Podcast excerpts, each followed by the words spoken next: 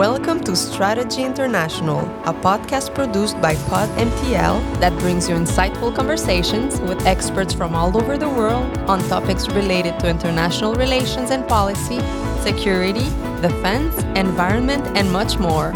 And now, your host, George Santrizos. Hello, everyone, and welcome to another episode of Strategy International. This is the podcast produced for Strategy International, a global think tank and consulting firm that brings together great people from all over the world that come together to analyze, discuss, and collaborate on matters of global interest, such as international policy and politics, strategy and defense, the economy, the environment, and much, much more. I strongly encourage you to visit strategyinternational.org, where, where you'll see all the beautiful things happening over there, uh, as well as the entire back catalog of all these uh, great uh, productions. Uh, speaking of which, we have uh, great guests again uh, to discuss uh, an urgent matter, uh, one that is ongoing, which is the conflict uh, in, in, Israel. joining us, of course, is Dr. Marios Efthymiopoulos. He is the CEO of Strategy International. We have Dan Feferman, who's the executive director of Sharaka, as well as Dr. Ahmed Khuzaie, the political affairs director for Sharaka. Sharaka, for those who don't know, is a non-government uh, non-governmental organization. It was established in 2020. Uh, by people from Israel, the United Arab Emirates, and Bahrain, uh, following the the signing of the Abraham Accords. Um, gentlemen, thank you for uh, for joining uh, the podcast. Like I said, this is the second in a series of podcasts that eventually we'll be doing, uh, discussing this uh, ongoing issue that has obviously affected um, uh, you know the attention uh, uh, globally i think uh, in the world. Um, and we're going to continue. Um, i think maybe we should bring everyone up to speed uh, on w- what the situation is. Last episode we spoke about that horrific terrorist act committed by um, the hamas that that started this this offensive uh, since then, we've seen uh, bombings, uh, specific, uh, uh, specifically targeting the, the Gaza Strip. Um, of course, the collateral damage is in the thousands. It is a humanitarian crisis that has veered everyone's attention from all over the world um, to that little region uh, in the Middle East. And uh, we're going to discuss it. We're going to see exactly what has been going on, the developments, and uh, some analysis of what perhaps is to come. Uh, hopefully for the better, but um, who knows? Gentlemen, thank you uh, for, for coming again.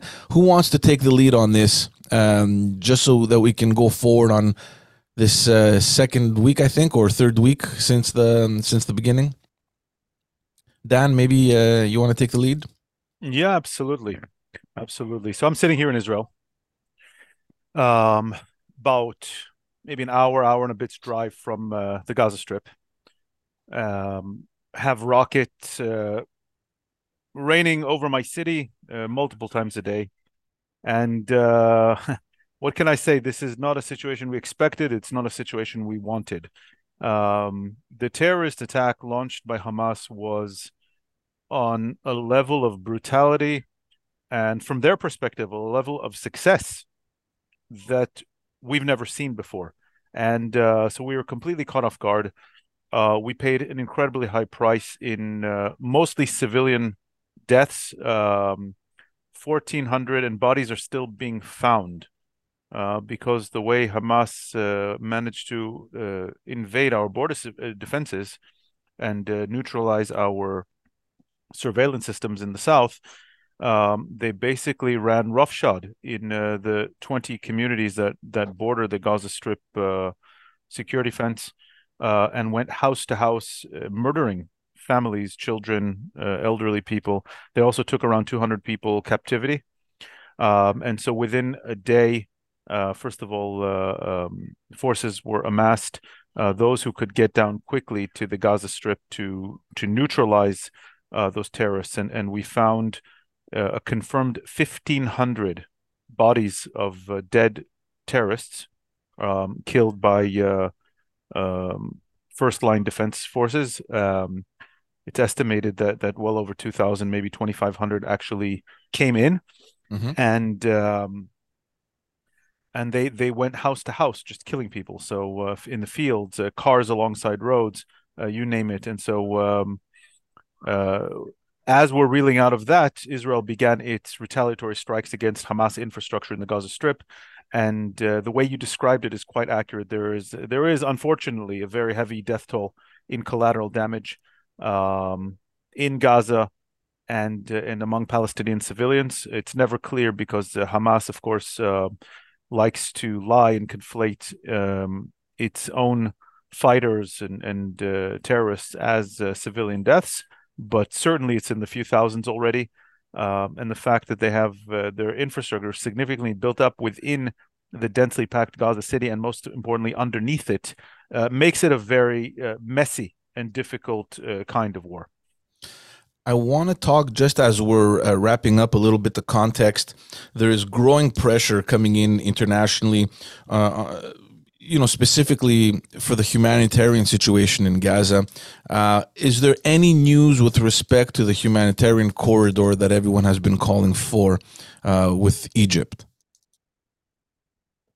Uh, as far as I'm aware, the uh, Israeli military has agreed um, to allow humanitarian supplies to come into Egypt. There's also an element here of Egypt needing to agree to it. Mm-hmm. Uh, Egypt is, uh, I think, rightfully so, very concerned that uh, it will be infiltrated and overwhelmed, first of all, by uh, uh, refugees, um, economically, demographically, politically.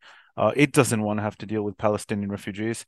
Uh, I think the track record of of uh, what happens to countries' stability in this region, wherever Palestinian refugees goes, should speak for itself.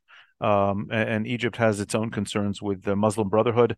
Um, and has been dealing with ISIS on its own in Sinai for quite some time uh, which works very closely with uh, Hamas and with Islamic Jihad, uh, and it doesn't want um, uh, terrorists or fighters, uh, whatever you want to call them, going back and forth between Egyptian territory and uh, Gazan territory, and so it's very concerned about that.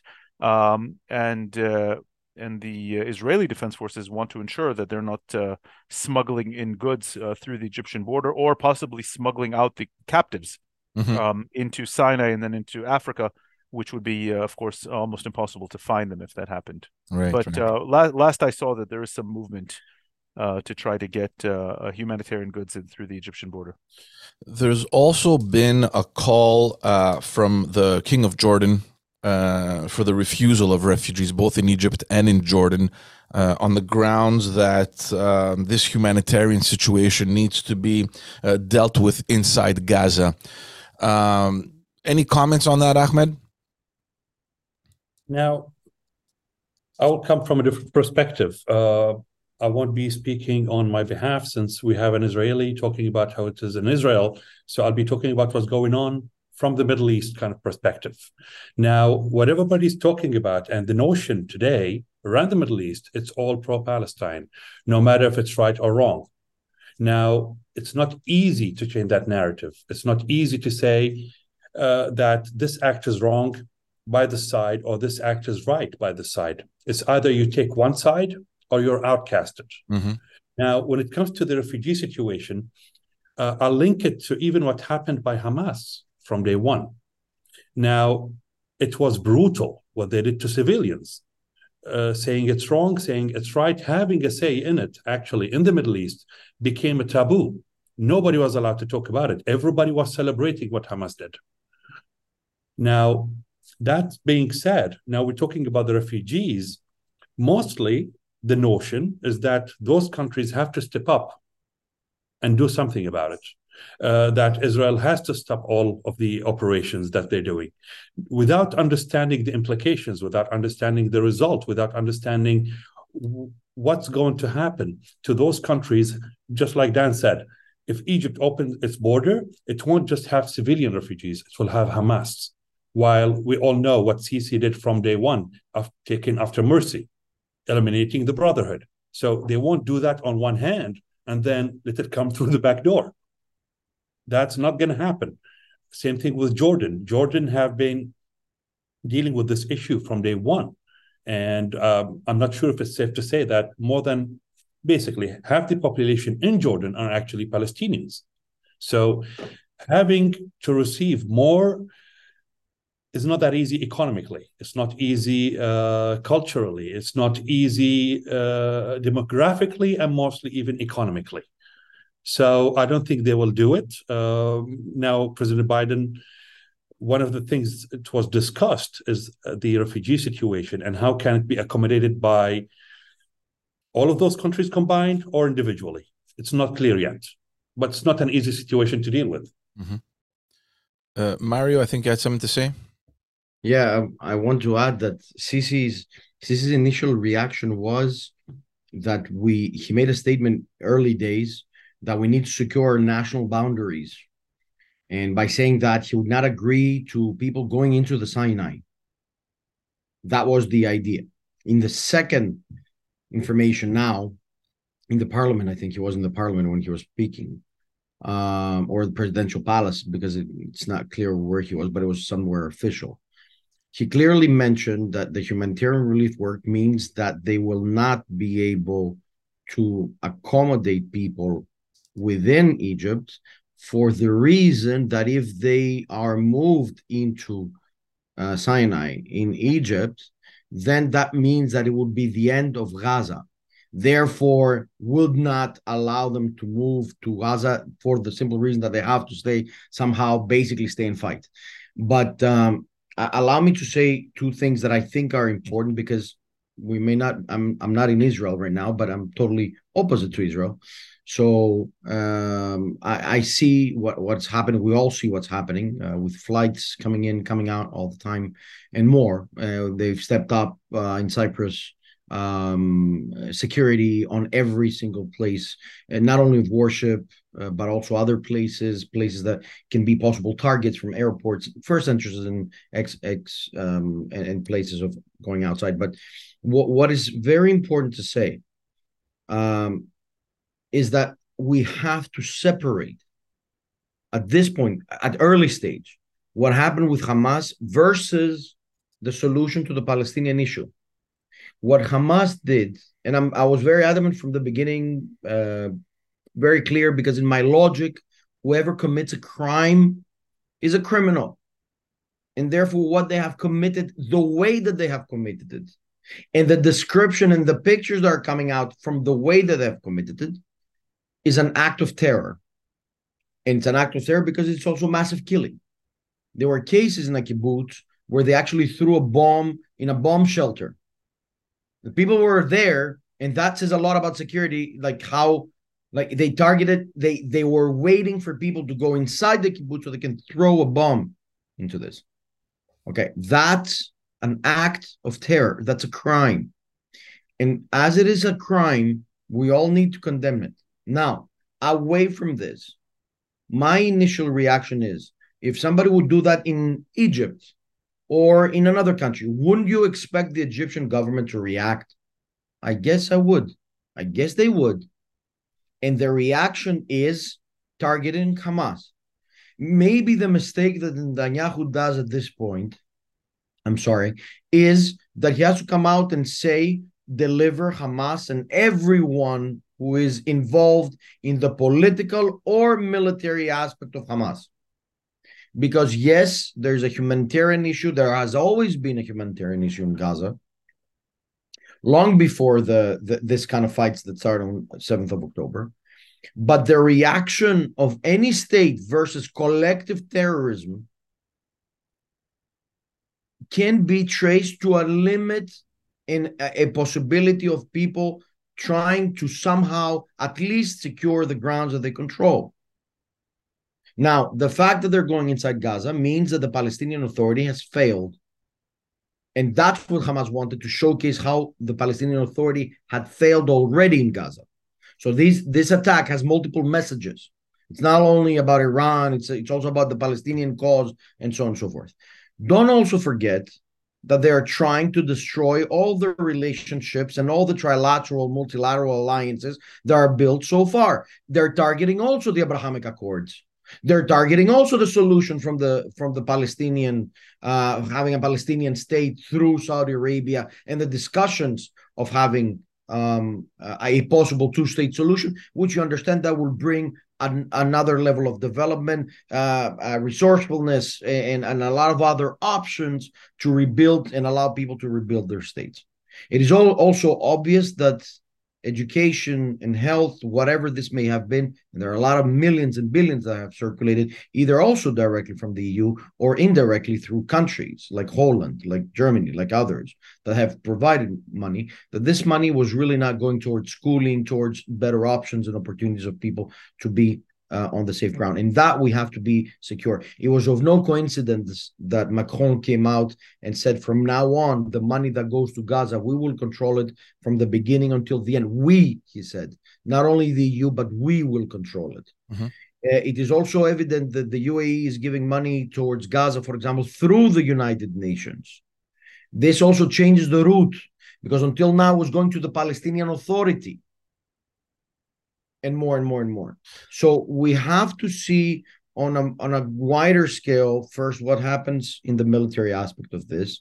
Netanyahu declared there's a war situation, and logistically talking, there's a situation being built up for an immediate land attack. What happens then? Scenario one. What does it mean if this is a message for more powers to come in? More powers have joined in Americans, British, uh, French, and so goes on and on and on. Uh, NATO forces are are operating under U.S. flag. NATO forces, uh, like Greece, for example, has two ships and so on. Turkey wants a part of the game, uh, but they're claiming uh, populist activities. Jerusalem is ours. Palestine is ours. We will go for humanitarian relief. Where do we stand into this, uh, dear gentlemen? Interesting points, and I, and I want to get to that because the strategic aspect of it and the preparation and the potential ground attack is uh, is one that we should definitely uh, uh, talk about. But because you mentioned how this conflict will potentially or has potentially affected the multilateral agreements, since we have uh, the two gentlemen here from uh, um, uh, from Sharaka, which was a product of these agreements. How do you see it, uh, Dan? How do you how do you see the future of the Abraham Accords? How do you see the, the the future of these potential partnerships that either have been created or could have been created? Look, uh, you know, I've been working uh, nearly three years nonstop. Actually, even before I was involved in Sharaka, I was working on this on an individual level um, and, and Ahmed's been with me for for the last uh, uh, year and a half uh, plus uh, working on these issues. Um, a lot of progress has been made. Um, we've managed, uh, we we the collective people who support the Abraham Accords, and of course the governments who who initiated this, um, managed to bring the region to to a new area um, where first of all governments should be able to talk to each other directly. Uh, people should be able to communicate or travel uh, to each other's countries conduct business. Um, i didn't quite realize uh, the level of ignorance about israel in these countries um, and the level of a lot of pent up hostility. Um, and i get where it comes from. It comes from years decades of you know if you see uh, uh, just one-sided news your entire life uh, or if you just watch fake news a lot of the stuff you see in the news is, also fake um, or in social media you're going to become very polarized on an issue. Um, the abraham accords have given us an opportunity to start peeling that away and start building a dialogue based on um, people actually getting to know each other, people actually getting to visit uh, the other countries, and seeing that their governments are are behaving like grown-ups and and talking.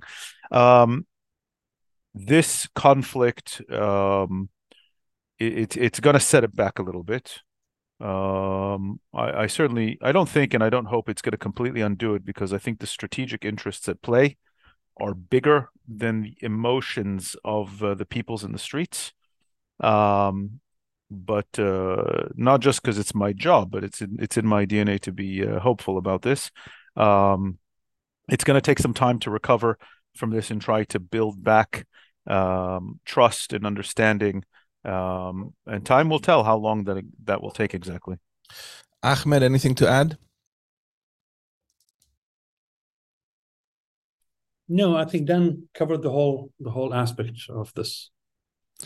Um, I want to talk a little bit, and, and Mario mentioned this, and we're going to transition a little bit to uh, more of a strategic uh, approach on what might happen potentially and what dangers could uh, could come of um, uh, of a ground attack. We've seen uh, we've seen foreign visits in, in, in the region. Obviously, the, the U.S. Secretary of State, uh, and not only in Israel, but he uh, he went and visited uh, a series of Arab nations and uh, twice in Israel.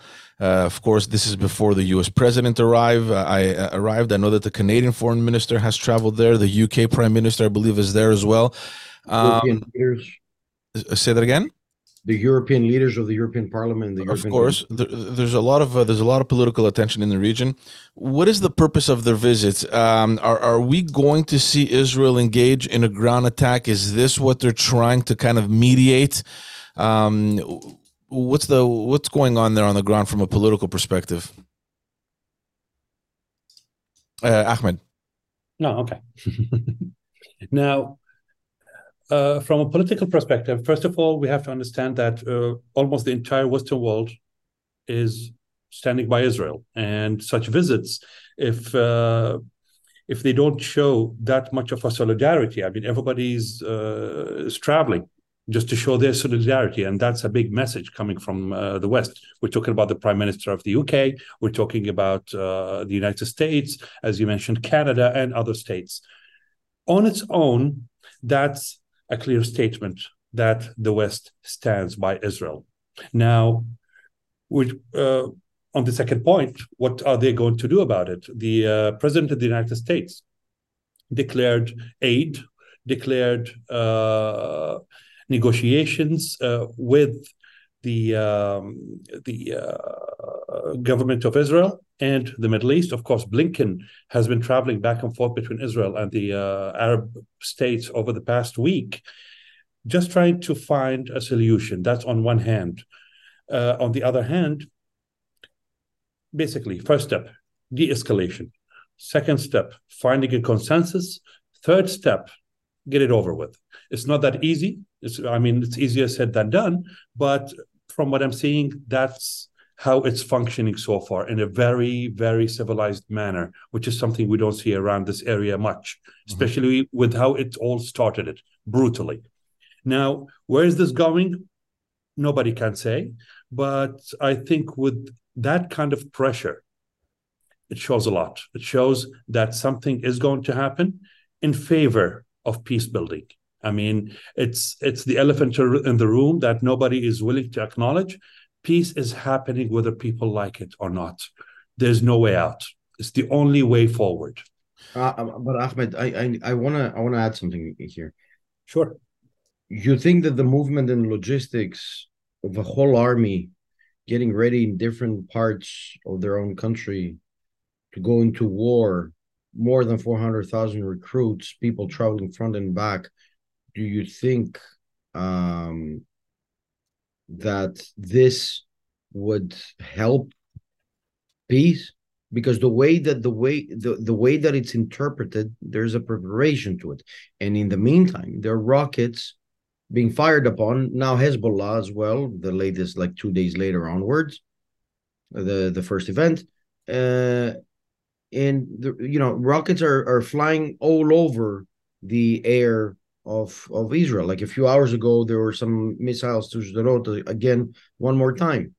Um, yeah. I don't see it as peace. Or if they aim to negotiate some sort of peace element that may lead into different levels, then we can split into how do we stop it, how at least temporary ceasefire comes along, and maybe we go back to negotiations on the Palestinian issue itself, but with more proactiveness rather than uh, just proactiveness in words. Uh, but again, again, you cannot like if you were a leader of this country, for example, you would not accept to go to proactive engagement of negotiations at the moment when you receive rockets. And a few days ago, you you you just lost more than thousand people um, in your you know from your country that were literally assassinated. It's an interesting question, and maybe uh, one of you can answer this. And I just want to add to that. Uh, perhaps uh, a peace negotiation is is in the works, but I, I just want to remind everyone that uh, Netanyahu was very clear in his objective, which was to completely annihilate Hamas. How soon can that happen, and how can he even uh, look towards a peace negotiation when that progress over there isn't anywhere close?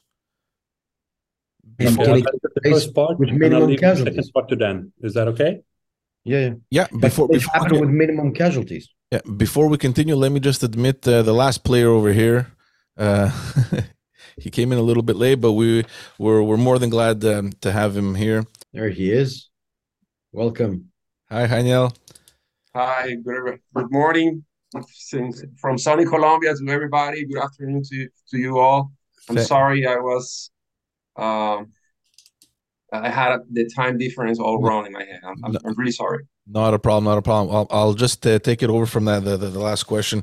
Um, so so, uh, so yeah, Janiel is joining us. Um, uh, maybe Dan, you can answer that question. How uh, imminent could this peace negotiation happen when Netanyahu's objective was uh, was quite clear in annihilating Hamas and just cutting, you know, its head off? Mm. Uh, Pe- peace negotiation with whom specifically? Well, that's the first question I think that everyone needs to to, to ask. But how is eh, depending with who um, that that negotiation is to happen? Can it happen when the main objective isn't anywhere close to being accomplished? Hamas uh, today is a massive challenge. Uh, I, think for all of the you know moderate uh, countries in the region, Israel is the one that actually has to face it. But uh, Hamas and what it's representing, what it's trying to do, the broader network that it's connected to, is a major challenge. Uh, I, I think it's obvious to this forum, but it should be said they they're not looking for negotiations. They're not looking for a, a peace talks. They're not looking to recognize Israel in any kind of borders. Um, and they've been clear about that over the years. The most they've been willing to say is they'll accept, uh, uh, um, you know, partial ceasefires, which it's clear to us now um, that they just want to do that in order to to uh, um, accrue their strength, uh, so they can attack from a stronger position later on. It's exactly what they just did. Uh, we fell into the um, the misconception that they wanted stability, they wanted uh, uh, more work permits for Gazans to come into Israel. Uh, it turns out they were using that to collect intelligence and, and of course, to get to tax those workers. Um, so, so, so with Hamas, it's obvious there's no one to talk to because they seek war and destruction. The other problem of that coin is that they seek war and destruction right? So they they uh, have a goal to upend the abraham accords to upend the coming peace talks uh, with the saudis um, to upend all of the positive things. As ahmed said peace is happening in the region uh, because countries are realizing that it's the only it's the best thing in their interests and uh, uh, the way that actors like hamas and the larger kind of iranian uh, radical axis is uh, doesn't view um, interests and gains and, and um, you know in, terms of peace and economic prosperity. Um, they, will gladly burn down uh, the house uh, if it means having uh, you know just to achieve their goals. Um, and if they kill every last Israeli and Palestinian and ultimately other countries to do that I think they won't uh, blink an eye over it so the question then is first of all, what does Israel actually want to achieve? Was Netanyahu just saying that to placate a domestic audience, um, or is is uh, from hearing a lot of Israeli strategists and and uh, kind of armchair analysts, is this the time that Israel finally uh, rips the band-aid off and and really takes down Hamas? Does it mean leaving Hamas in place and completely wiping out its military capability? Does it mean getting every last Hamas leader and ensuring that Hamas as an, as an entity no longer exists? I'm not really sure. I'm not really sure what's realistic. Um, the one thing we do have to be quite aware aware of is that with every uh, Palestinian civilian harmed, and as we found out yesterday, it doesn't even matter if they're harmed by Palestinians because the world immediately rushed to blame Israel. The world immediately rushed to believe the uh, propaganda arm of a terrorist organization over that of a democratic state with a free press, and uh, um, and so Israel is is even paying the the uh, price for things that it didn't do. So imagine when it accidentally does take down a building that has civilians, uh, like it bombed the uh, media building in the last conflict. Um, uh, you know, Im- imagine when it actually does something uh, that actually warrants uh, criticism or questions. Um, the, the clock is ticking on how much Israel can actually operate in the Palestinian territories.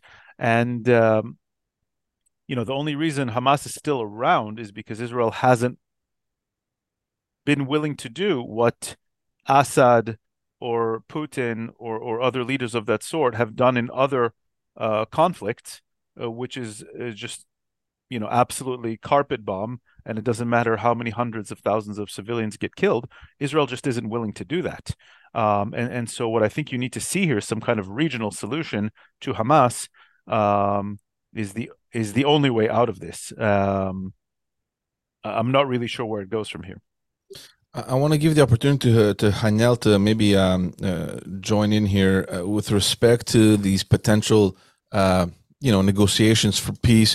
Where does that leave netanyahu and his uh, military organization? We know that there are hundreds of thousands of uh, troops that are aligned uh, around gaza waiting for the order to move in is this potentially what they're trying to avoid and countering that perhaps wish of the international community will netanyahu still go forward Well, thanks again for the opportunity to, to join in. Uh, I just wanted to highlight a couple of things. Uh, first of all, uh, well, the situation is very complex, of course, but um, as the days have gone through, um, we have seen uh, videos of at least uh, seven Palestinian organizations, militant organizations, that recorded or their participation in the in the in the attack.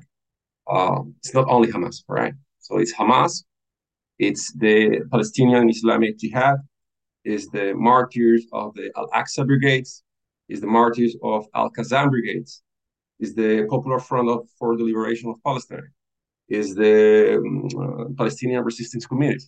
I think I'm missing uh, a few ones also. But uh, what I want to highlight with this is the situation, the peace negotiation, if you want to call it that way, are going to be very complex in, in the way that you're not only dealing with Hamas, uh, you're dealing with several other groups that do not necessarily align themselves in a you know hierarchical position in which they answer uh, to Hamas and what Hamas uh, wants. Um, so that is a very complex scenario, right? I think uh, that uh, I, agree with Dan. I was uh, having some technical issues here. I think I lost you guys for a second, but I, I agree with um, part of the, the statement that he made uh, earlier. Um, in terms of peace negotiation, well, Hamas is not going to, you know, get into any set, uh, like final uh, decision in order to uh, go through a peace uh, solution for everybody. They're going to try to gain time uh, at all. Um, it's a long war. I mean, the, the game of this, the name of this game is a long war. And I want to uh, remember a, a, a, term with this. Uh, my Arabic is not fluent at all. I think Ahmed can uh, make sure that I'm pronouncing it correctly. But it's called khudna, which is a, a temporary ceasefire. You know, they, they can they can come to some sort of agreements uh, to ease the pressure of the situation right now. Uh, but at the end, they're not uh, going through the to the path to a final uh, agreement that establish a lasting peace for everybody. And I remember that I was thinking about this just a few uh, days ago when all this was evolving. And, and I remember, uh, you know, uh, from from the perspective of uh, Islamic resistance movement of Hamas, you know, uh, well, during the Crusades, Jerusalem was for 88 years under the hands of, of, of Christians, you know. And how, how many years have gone through since 1967? We are not even there to, to go to equalize that term in, in, in terms of time. So I think that the long term is going to be the maintenance of their objective. I think they're very clear. They're not going to sit and negotiate uh, a possible solution from their maximalist term of view. I don't know if maximalist is a word that I can translate into English. You know, they're trying to achieve certain goals that are just impossible. You know, going back to the 1967 borders, uh, which is presented by some academics and analysts as a possible way to, you know, ease the situation and come to an end of this horrible conflict. But that's that's not possible. It's not something that you can achieve. You have to cut an entire state in half. You have to cut entire highways and and and, and cities in order to go through that uh, settlement. So uh, the situation is extremely complex. I don't think that we're going to see, uh, uh um, you know, uh, a de-escalation uh, in the next coming hours or, or days. Um, the possible military operation, ground operation, is going to be very painful in, in terms of casualties for the Israeli uh, defense forces. Uh, I think have, I think they're going to have uh, some sort of learning from the American experience in Mosul and Fallujah, if that if we get to this point. All right, um, that's it. Ahmed, you wanted to add something to uh, to Mario's question? Yeah, of course. Now, when I was talking about peace, I was talking about peace between the Israelis and the Palestinians. There can never be peace with terrorists it's a failed concept. Um, terrorists have one language only, and they can never be part of the solution. They have always been part of the problem. Now, in any in any country in the history, in any state, whenever a war is over, you have to put the militias aside in order for you to talk without guns. That's peace. Now, whatever they have done, I'm talking about Hamas, the atrocities they started against civilians. No religion approve of that. I mean, there are rules of engagement in any war. Uh, if you want to start something, as it has always been, every now and then you see rockets coming from Gaza. Uh, then Israel retaliates on the same level, and then there's a ceasefire, and everybody goes home. This time they took it to another level. That has never been the case before. Hamas on its own can never do that. They don't possess the level of sophistication to penetrate. They don't have the level of planning more than three days ahead. This can never be a planning of few days, at least two years, as per some reports. A militia can never achieve such a thing. That's the first point. Second point about all the fleets that are gathering around the borders uh, from the seaside on the west, uh, about uh, the international community talking about sending their troops and all that. That sends two messages initially. First, they don't want anybody to interfere from outside. Israel can handle Gaza on its own. I mean, you're talking about a regular, uh, good old army course, it's not old, it's the most advanced in the Middle East. But on the other hand, you're talking about a militia. Uh, if Israel wants to annihilate Hamas, they would. Maybe not fully, maybe not all at once. I don't know what's the strategy. But if they want to do that, and if Netanyahu said he will, he could. Now, all those armies, first of all, to ensure no outsider powers are going to interfere. And that's one of the things that's stopping Hezbollah, for example. Turkey, as Mario said earlier, many, many sides want to come in. These troops are there to ensure that no outsiders get in now. So once, after the complication goes aside, once things de escalate, it's not easy to say when, but at a certain point, it has to. So once it starts to escalate or de escalate, all those other outside uh, powers, Turkey, Iran, uh, people who are supporting the uh, Hamas, I'm not talking about the Palestinians here, can't interfere directly. Hezbollah, for example, uh, Hezbollah has a different danger zone for themselves. Yes, they are firing rockets, not going full throttle, not going directly. It's part of the de-escalation game they are playing because they know whenever anything happens, they'll drag Lebanon a failed state today because of them. They'll drag Lebanon into another war. Do you think the Lebanese people will keep quiet this time? They have nothing more to lose. So I think the troops are there to keep the status quo. That's one side. And once it starts to de escalate in whatever way it will, then a peace process has to happen, but without terrorists. Let's when, uh, uh, George, if yeah, I go ahead, Mario. I mean, when I meant peace process, I meant the Palestinian case, and I made it very clear that you know Hamas is a terrorist group, so there there, there should not be any kind of like connection. That's it. And I, I said it earlier that Netanyahu's mistake is that he should have come out and say, "Deliver Hamas to us." Very simply put, all all political, military, whatever they have, deliver them to us, and including also those groups that are under Hamas's attack at this point. That Javier um, mentioned correctly at this point my my concern is that when you put too many actors in front of a reaction that up to a, a level it is well understood why it takes place then things become more complicated. It has been proven in history especially in the mediterranean region that whenever multiple parties get involved then that status quo that ahmed mentioned has a tendency to change and I think that either sides want to make it clear that if you go into war at this stage, some things around you will also change with regards to the posture and positions and so on and so forth. I also believe that because there was a small, but then again, possibility between Saudi Arabia and Israel to normalize relations, plus to discuss in a more open manner and more um, more normal interlocutors, not the ones that throw bombs to each other and you know that throw bombs whenever they don't agree with. Um, then you know they they they created the the reasoning to stop. Hamas attacked the moment where it mattered and things were coming into something positive.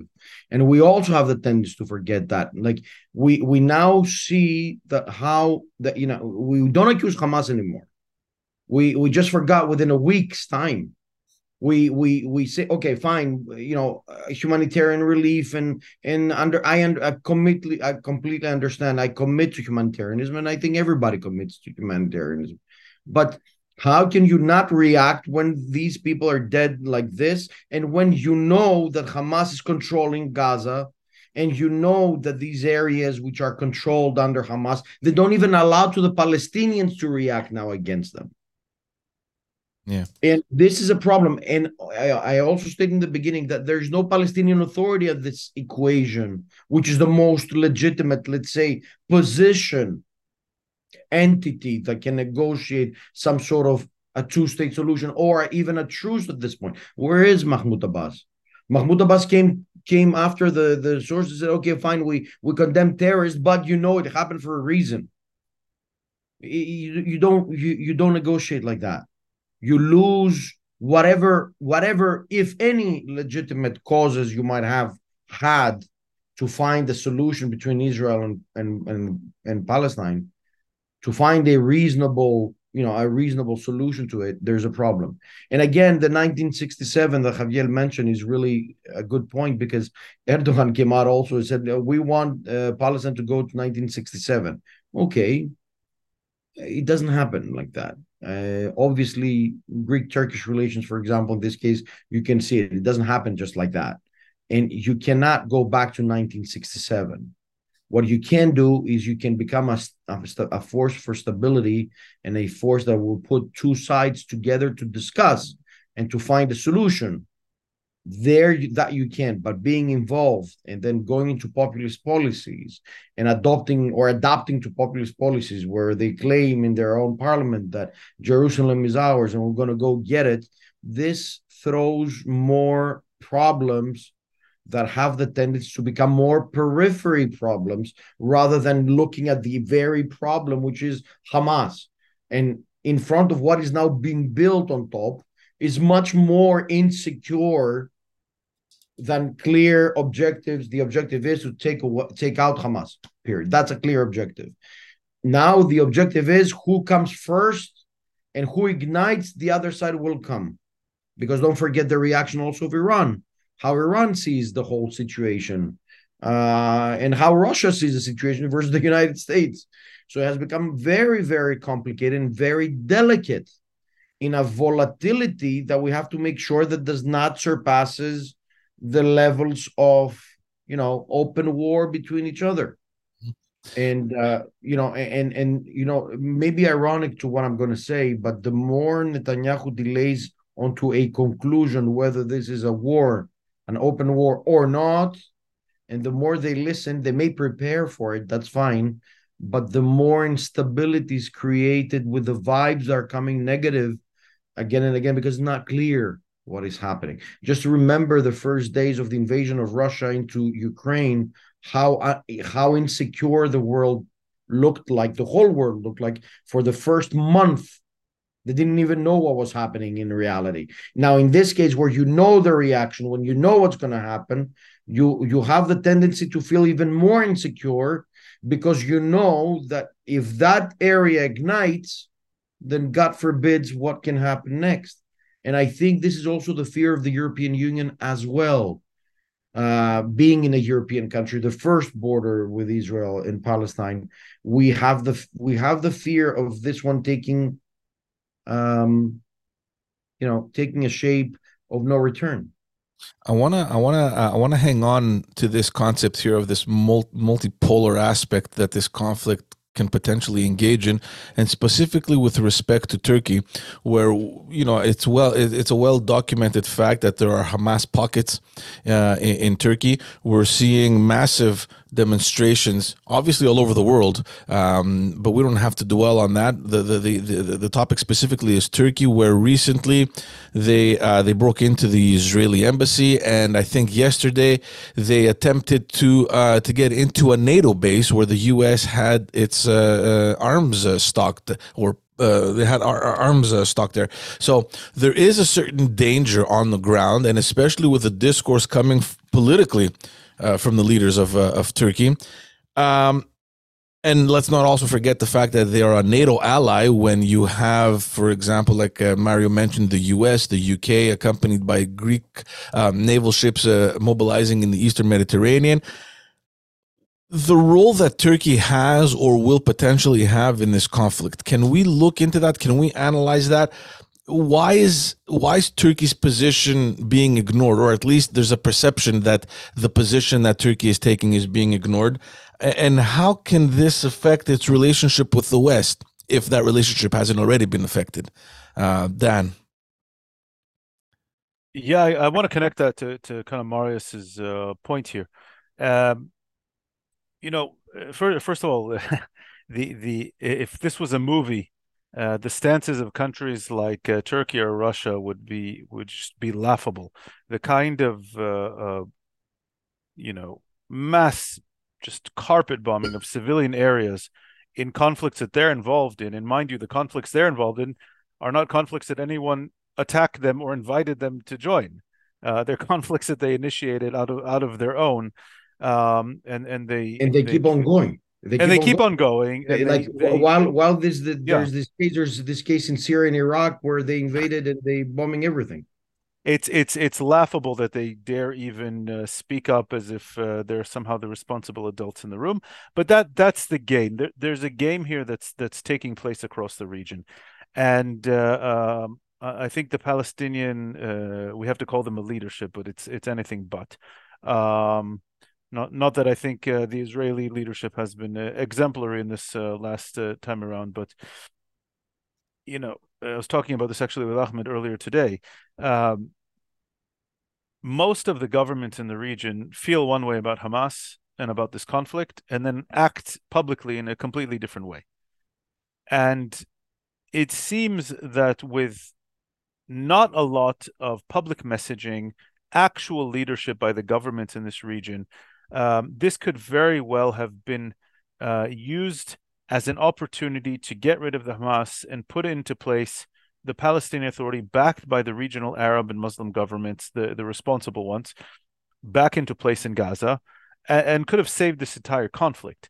And instead, what you see is uh, Abbas and all of his uh, uh spokespeople um, might they might as well be part of Hamas at this point with the kind of uh, uh, accusations that they're waging against Israel, and I, I've never understood why, other than that they maybe actually truly believe it.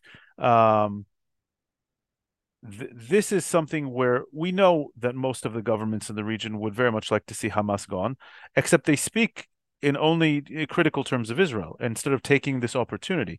So I'm not sure why there's this double game being played. Um, and I feel it's just completely unnecessary to achieving the actual goals. Um, the one thing that that can end this and can actually put us in a better place is if all these governments actually came together, uh, helped oust the Hamas, or laid an ultimatum themselves to Hamas: Hamas, disarm, get out of here, and uh, and let's let uh, actual responsible adults take over uh, reconstructing uh, uh, and then governing uh, the Gaza Strip. Um, it, it, ironically for Israel, you know, the West Bank is complicated. Judea and Samaria, as we call it, the, the rest of the world calls it the West Bank. It's complicated because there's actual territorial, um, you know, there, there's actual territorial claims over Judea and Samaria. Uh, Israel claims parts of that for itself um, Israeli uh, Jewish heritage and holy sites are scattered all throughout Judea and Samaria. Israel has no interest in ever uh, maintaining Gaza, and it proved that in 2005 when it left. And, and so it, it's it's ironic that the one place where Israel said, "Here, you take it, we're out," is the place where the the most tragic of uh, conflicts is coming from. Uh, it's a conflict that that that we don't want. So uh, how can we get the rest of the region to align with this? And instead of uh, turning it into once again Israel versus the Palestinians, this should have been everyone, including the Palestinians, against Hamas. And this is a huge missed opportunity that the region had here because the the the brutality of what Hamas did was so in your face, and they recorded it, they GoPro'd it, and then put it online. Um, that this could have been an ISIS moment this could have been a moment that brought together every responsible party in the region and said, let's take care of this ISIS Hamas threat once and for all. And, and it was just missed. And now we're back, like you said, we're back to this place where nobody's talking about October 7th anymore. Nobody's even talking about Hamas anymore. Now it's once again Israel is uh, is uh, carpet bombing Gaza and, and let's worry about civilians, w- which we need to do. But I think in a creative way that the kind of people are not talking about. Um, on another topic uh, actually related but um, specific to what we're saying about you know the, the, the events that are unfolding in other countries uh, like I said, I mean, Turkey isn't the only one. We're seeing uh, the other day in Tunisia where they burned down a synagogue. Uh, there's massive demonstrations in Greece. There's uh, demonstrations here in Canada, across the country. In the U.S., there was that six-year-old uh, Muslim boy that was killed by some psycho that thought every Muslim is a terrorist. they stormed the, the the, the the Congress yesterday um, in the in the U.S how should countries react? And you know, having demonstrations, I think, is um, uh, uh, an important staple of steady democracies all over the world. But we're not just talking about a democracy to either support Palestine or to cease fire or anything that would have, in in other circumstances, been normal. We're talking in most cases of pro Hamas and demonstrations supporting these attacks that happened into Israel how should countries deal with these demonstrations or how should they react even uh, to having these uh, sort of events happening in their country uh, Janiel?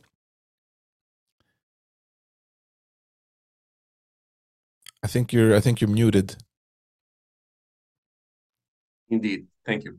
Uh, yes, I think this is a very I'm sorry, it's a very interesting question. Um, I want to address something that uh, will allow me to develop, trying to develop an answer for, for this question.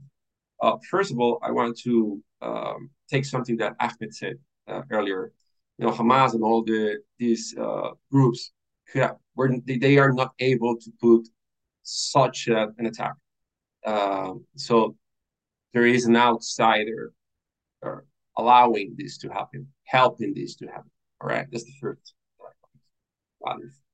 Uh, the second thing about something that also Ahmed mentioned, and, and then the timing, you know, is exactly in the precise moment when uh, possible normalization with between Israel and Saudi Arabia was uh, probably uh, taking place in the region, and and the whole uh, geopolitical impact that would have uh, that that event would have uh, uh, given to the to the Middle East. And the third thing that I wanted to mention is that, and I heard this a lot in the Latin American analysis scenario, it's, it's an effort to uh, show this uh, attack as, as, a part of a national liberation, liberation uh, kind of struggle.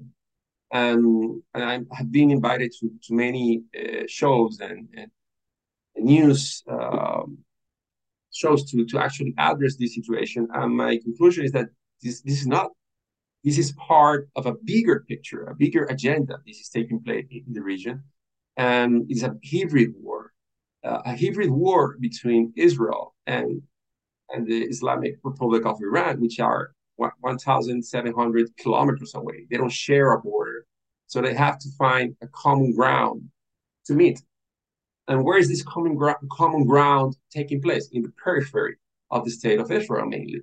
You name it Gaza, you, you can talk about uh, West Bank or Judea and Samaria, whatever. It's the same for me. Uh, it's southern Lebanon, it's Syria. And I just want to address this because uh, hybrid wars is just the mix. It's, I don't want to get into details of a very conceptual development about it, but it's the mix of two different things uh, conventional war on one hand and non-conventional war or regular war and irregular war right? And you have to put this together and they mix and you have to add new technologies. So one of the main uh, characteristics of these hybrid wars and scenarios is uh, the use of course of terrorists uh, terrorism um, the use of uh, proxies the use of um, these proxies in heavily or dense uh, populated areas. So it makes it so difficult to respond uh, without ca- causing uh, collateral damage, right? And that collateral damage is going to be used again as a weapon in another characteristic of a war, which is the media war or the disinformation war or the propaganda war, whatever whatever you want to call it. For me, is, is probably the same. Now, this uh, this situation is also uh, presented in a way that lawfare is also a part of the war. Uh, the use of transnational crime organization is also a part of the wars. Now, I want to uh, address this because, on my view, on my analysis, the only regional actor that has this um, capability, uh, it's Iran.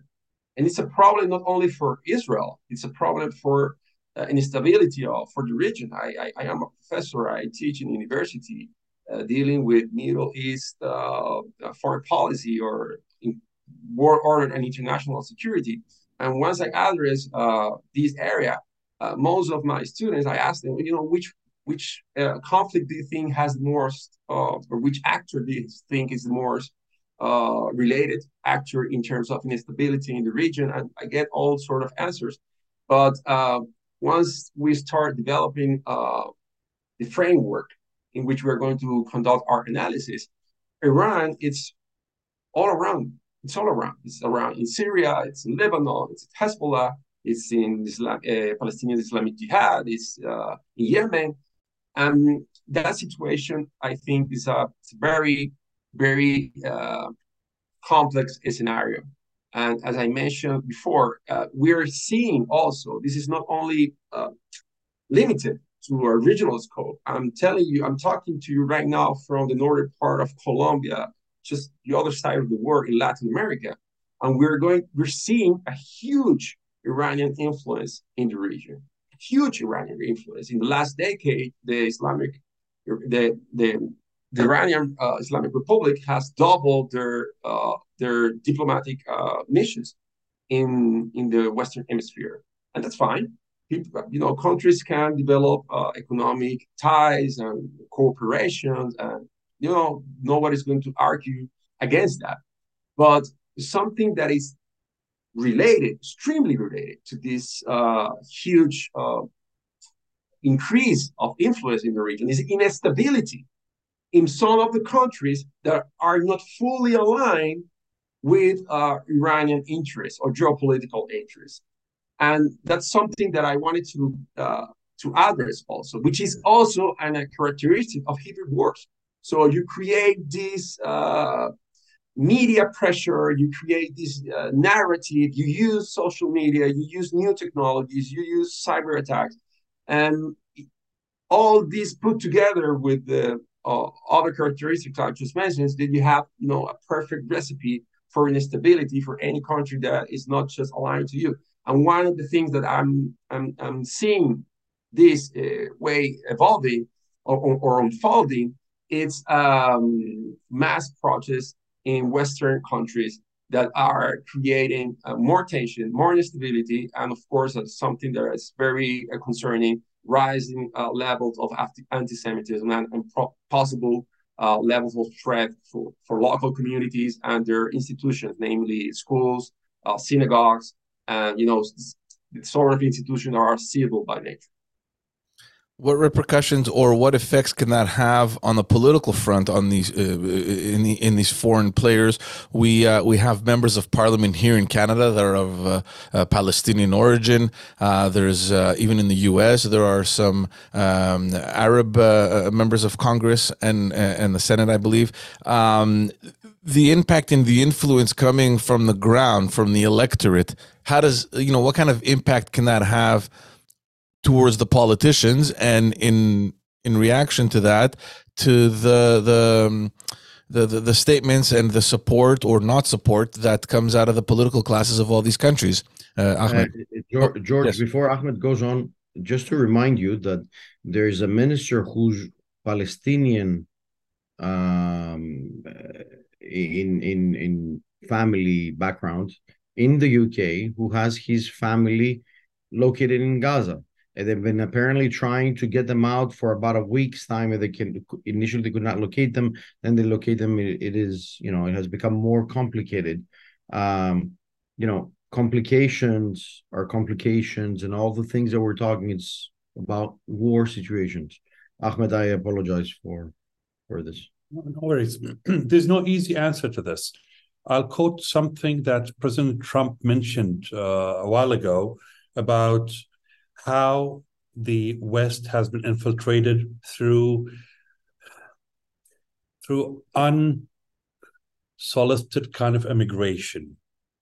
Now, when it comes to such societies, we're talking about the policymakers leaning towards something that's outside of the country where they serve. For example, if we have Palestinian origins serving in the United States Congress, now, whatever they're going to vote for, is it in the best interest of the United States or is it in the best interest of their origin country? Now, that's something huge happening around the world. I'm talking about mainly the Western world due to the migration that happened a while ago. And I'm talking about the last wave. I'm not talking about the immigration that happened around 200 or 150 years ago, because the current one is somehow endangering the West as we know it today. Uh, a movement or basically an NGO by the name of CAIR in the United States. Uh, between now and then, they come out with funny uh, ideas. The other day, a few years ago, their spokesperson, uh, Mrs. Sarsour, was talking about uh, forbidding the pork while it's a Western, mostly Christian world. Then uh, again, she started talking about having Sharia uh, law as the law of the land. No problem. Uh, you can mix with the West, you can live with the West, but changing it to become what the Middle East is, what's the point? Stay home. Can I so, can I just can I just add something to this? I, I, think I think that Ahmed is is correct to to an extent that um, you know you go to another country, you abide by the rules, the regulations, and so on and so forth. You learn the the culture and civilization. I think that's part of the game. You're not trying to change this in the United States, in the New World, or in you know in, in all of uh, the continent of America. This may have been quite a bit different mm. um, because that was the New World uh, George, myself, we are Greeks. George is Greek Canadian. Uh, he lived there, and if something happens to Greece, then someone, uh, you know, he, he will react the way that he can react within legitimate terms. And that's the most important element that we have not put inside the, the, the, the, legal element that you have legitimation to do a protest you have a legitimation to ask for support you have the request to go to courts you have the request to prove your you know your argument in your statement. What you don't have the right are things like the one that did two days ago in Brussels, who went with a with a football T-shirt and went to shoot two Swedes in the middle of uh, of a mall, I think, or whatever this was, and you know, shouting different stuff that are not really making things easier. Don't forget that earlier uh, a few years ago, if you remember, you had some people, hostile lone wolves, as we call them in counterterrorism stuff, that they were going with knives and mm-hmm. stabbing everybody in the middle of Europe.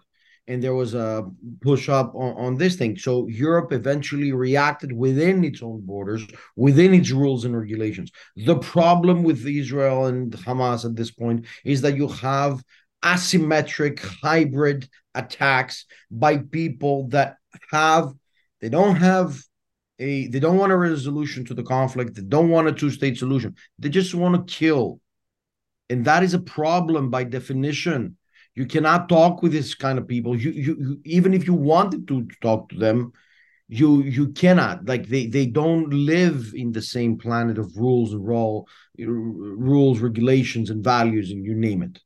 Um yeah changing things uh, from the from the societal point of view you know sometimes countries change on several things and sometimes we're adaptive and we're welcoming things.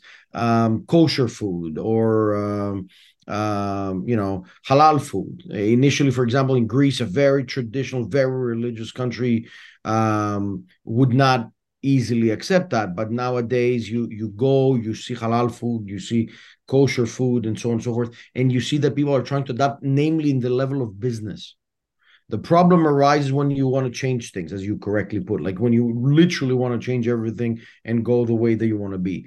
Uh, fortunately or unfortunately, this is a this is another reality. It may not be directly related with war, but I think that you know the the war of civilizations and you know that that level of change of civilizations, we may we may as well live within this right now.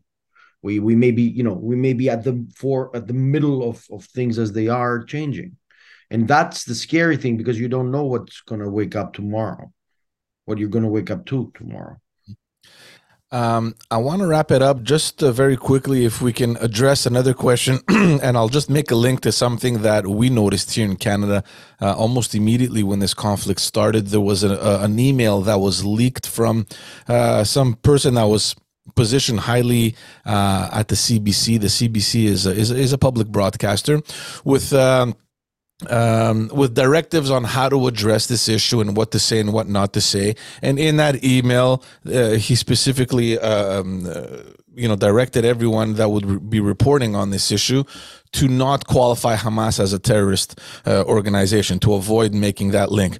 And and I've been wondering, you know, since the conflict ever started, you know, the role of the media. And you know, I, I know that you all have uh, appearances on media and everyone pretty much looks at the media especially when there's a, a conflict of this magnitude and uh, potential scale happening. What is the role of the media and the importance that they have uh, on the accuracy of the information uh, that is being reported? Uh, dan you want to you want to you want to take that one on? No let me digest that a little bit if i may Sure. Uh, Janiel, you wanna you wanna start with that?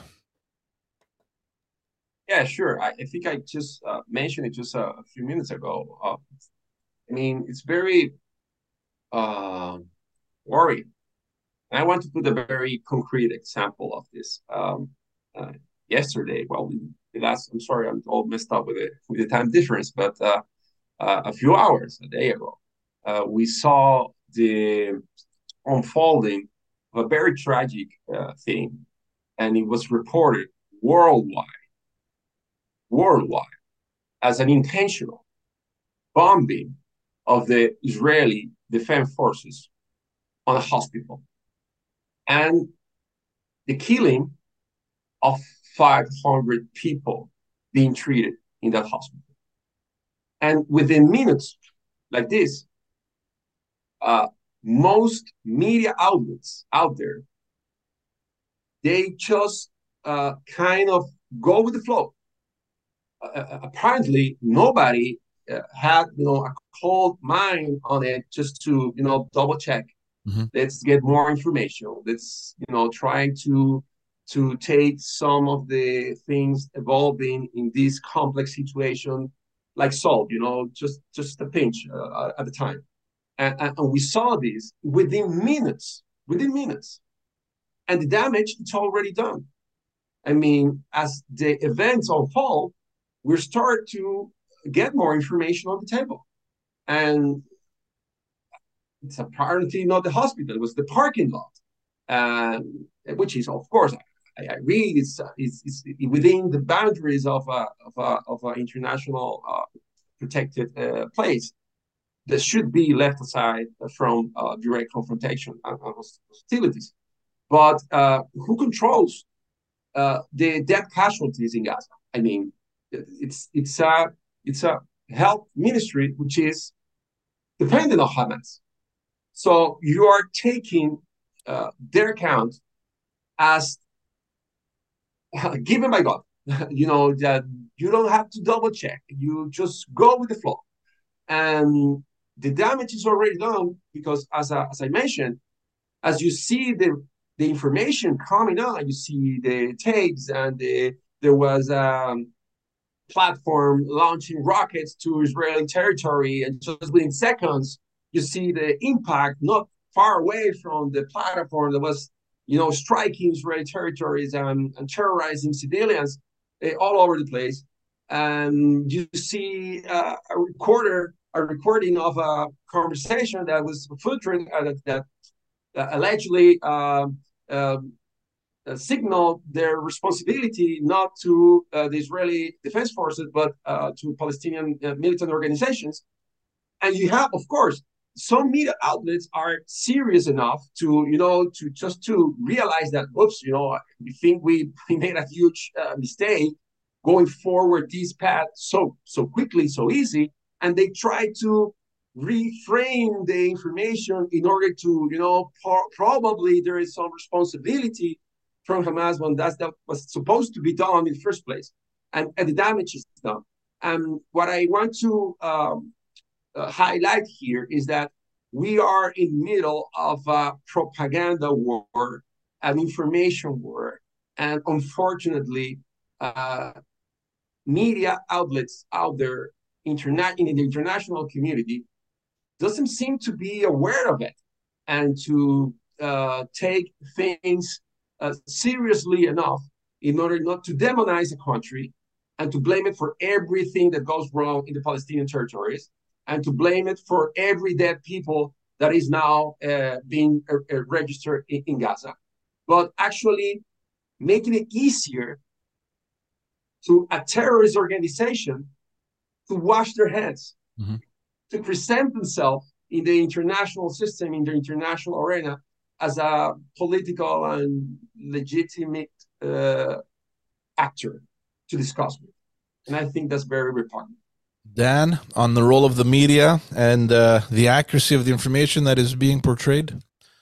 You know, until uh, until last night, I was uh, shockingly surprised at how responsible and empathetic the Western media was because they usually do not know how to report on this conflict. Um, and then the the supposed hospital bombing, and uh, you know Janiel uh, touched on it. I was just reading actually a very long post by uh, uh some kind of Arab intellectual who I'd never heard of. Bravo to him. Um, the the gulf between what happened and what was immediately reported within minutes is so vast that I think every mainstream media outlet outside of Israel needs to be absolutely ashamed of itself. And every Arab state, every person who posted about it immediately on social media needs to shut down their accounts and go home. I mean, let's look at what was reported to have happened and what happened. And this is just such a classic case, uh, and the media just just uh, failing, absolutely failing on its job. Um, explosion supposedly a hospital destroyed hundreds of people killed. First of all, first of all, if there is a bomb landing on a hospital and hundreds of people are killed, you cannot figure that out within an hour. There is so much chaos and destruction, injured, burned, uh, uh, uh people everywhere, rubble. You, you just can't figure that out.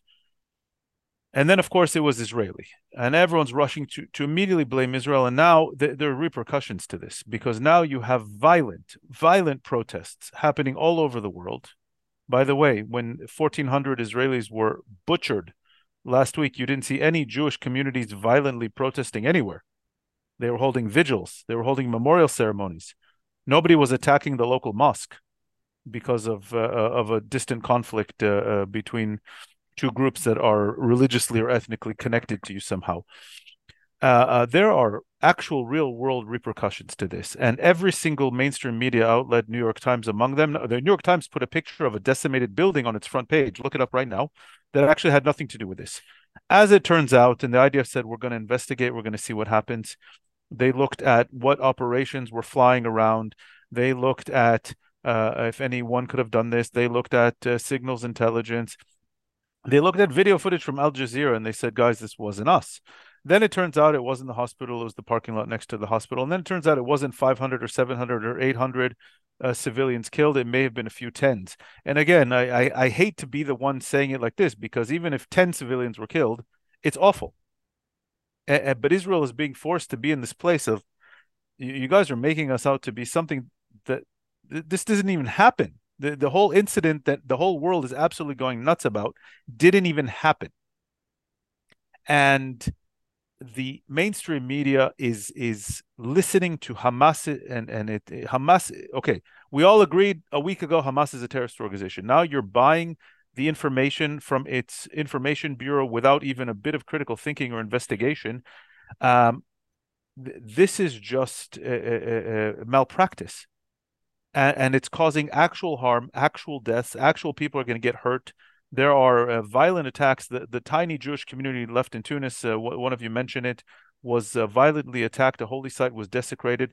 Israeli embassies reportedly are packing up and, and getting out of there in Muslim countries uh, because of a jihad rocket that fell in the parking lot next to a hospital. They immediately lied about it and made up an insane amount of people who were killed by it and uh, and so the mainstream media should know better. Uh, I don't have a lot of expectations from Arab world media. Um, I, I think if they actually started reporting the truth about what's happening in the world, I think this world would be a better place. Uh, Ahmed and I also discussed this earlier today, uh, but that's a different conversation. Um, it, it's just it's so disappointing to see that uh, if the media actually did its job, and fairly reported on a conflict and waited for evidence and maybe didn't give credence to a terrorist organization that it itself just a week ago said this is a terrorist organization um, we i don't think we would have half the problems uh, that we do because most of the anger and hatred in this region is fueled by perceptions uh, and the the gap between what's actually happening on the ground which is bad and the perception of what's happening on the ground is so staggering that people are protesting and hating and and calling for for death against uh, Jews over things that aren't even actually happening. Uh, you know, as part of our work in Sharaka, we we try to bring a lot of intellectuals from around the Arab world and and Muslims from from around the world to Israel just to see for themselves. And usually, Ahmed, you you've you've done two of these yourself, and you've participated in another one as a staff member. Uh, Ahmed, what is the gap between what you thought was happening here versus what you actually saw? In a nutshell, media coverage. What I've seen, what I've witnessed was exactly the opposite of what we were told, what we were shown. Uh, it was not easy to compare, and it was not easy to come to uh, terms with whatever uh, we were spoon fed ever since we were kids until I saw and witnessed with my own eyes, with my colleagues here, some of them, uh, how hypocrite the media could be. It's um yeah, it's it's you know I always tell our groups when they come here, and most of them are intellectuals, most of them are highly educated people. That we have enough issues here in Israel. There's an actual conflict between Israelis and Palestinians. Um, it's very complicated. Uh, but the media has a role. It should have a role in in, in portraying things as they are, uh, and not making things up that completely inflame a, a, a regional opinion about this. And uh, I think they're just completely failing in their job. And I thought they had it right for the first week until last night's event. Gentlemen, we can go on for a long time, and uh, perhaps there will be another episode in this series um, with the unfortunate events happening in Israel. I want to thank you all for taking the time. I know that you're all very busy individuals. To everyone listening or watching, please do head, uh, head over to strategyinternational.org. You can uh, look up everything that is being done over there. There is uh, there are numerous publications and productions uh, that have been done specifically for this conflict. Uh, if there's any other area of interest, there are tons of things that you can find uh, back cataloged over at that website. Thank you all for tuning in again one more time. And thank you, gentlemen, for participating. Very informative and very much appreciated. Thank you very much to all of you joining us. Thank you very much. Thank you, George. Thanks, guys. A pleasure. Thank you. Thank you. Thank you for listening to the Strategy International podcast, produced by Pod MTL for Strategy International. Feel free to subscribe, rate, and review it on Apple Podcasts, Spotify, or anywhere fine podcasts can be found.